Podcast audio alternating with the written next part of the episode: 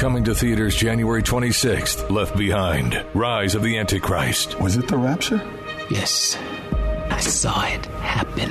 After millions of people vanish and the world falls into chaos, a charismatic leader rises to become head of the United Nations. How do we know who we can trust? Trust God. Starring Kevin Sorbo, Neal McDonough, and Corbin Bernsen. Left Behind Rise of the Antichrist. This film is not rated but suitable for ages 13 and up in theaters for four days only beginning January 26th. Go to leftbehindmovie.com.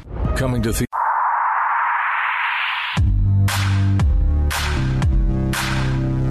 Obliterating confusion, amplifying truth, and pursuing clarity. It's Kevin McCullough Radio. Well, I know with all of the uh, important news across the board that there is, uh, the fact that I keep, you know, mentioning my TCU swag and dressing in purple and telling you to fear the frog this coming Monday. Just you know, don't let don't let me distract you from the actual news because it's uh, it's only the first time that the Horned Frogs have played for the national championship since 1938. But who am I to you know rub something in? Anyway, uh, my next guest is Darren Beattie, and he is speaking about something very important. We have heard endlessly over the last year about the January 6th committee. Uh, one of the reasons I'm really looking forward to the new Congress is that no Adam Kinzinger or um, Liz Cheney uh, will be uh, in Congress, and there will not be um, Adam Schiff uh, heading up any committees. Uh, so th- this is already a, a, win-win in my book in a lot of ways. But Darren Beattie is a former speechwriter for President Trump, and he's author of the January 6th report book that's due out on January the 6th.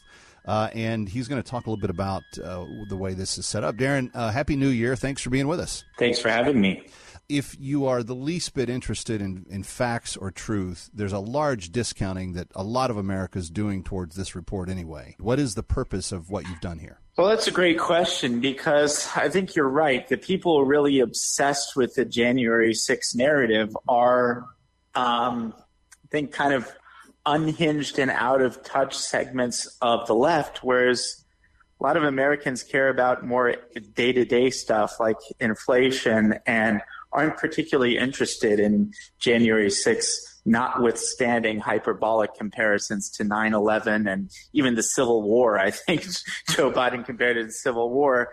Um, but and in ordinary circumstances, I would be fine to let it stand. But the reason that I wrote this introduction to the Skyhorse version of the committee report and why more generally we've covered this issue so extensively on revolver.news, my website, is that the false narrative of what I call the Fed surrection, because my thesis is that the federal and government federal government was indeed involved in instigating much of this. Um, the reason it's important is that the false narrative of this is being used effectively to weaponize our country's national security apparatus politically against and to, citizens and against really over half of the country um, who might be sympathetic to certain aspects of Trump's message or who generally don't like the direction that the country has gone and given the people in charge and the stakeholders in the regime. And I think that's a very um, dangerous development in our politics that's really intensified over the past several years. And I see the lies uh, surrounding the January 6th narrative um, as a primary tool that the regime has used in order to facilitate this development. Let me ask you this. The new Congress is coming in, and there's a lot of people that think that they have a mandate to do any number of investigations. Uh, what is mm-hmm. your view of what this incoming Congress should do as it relates to the January 6th committee and the report that has now been published? Well, that's a great question. And, you know, one reason I think our reporting at Revolver News has been so effective is that we take a big issue, but we um, tell the story with really, really pinpoint specificity, usually focusing on a particular individual.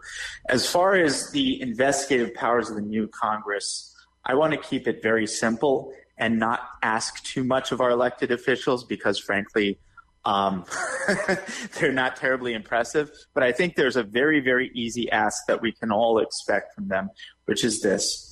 One aspect of January 6th we've covered is the so-called pipe bombs. I don't know if you remember, but there's this big report of, oh, there was some terrorists planning pipe bombs at the, the DNC headquarters and so forth.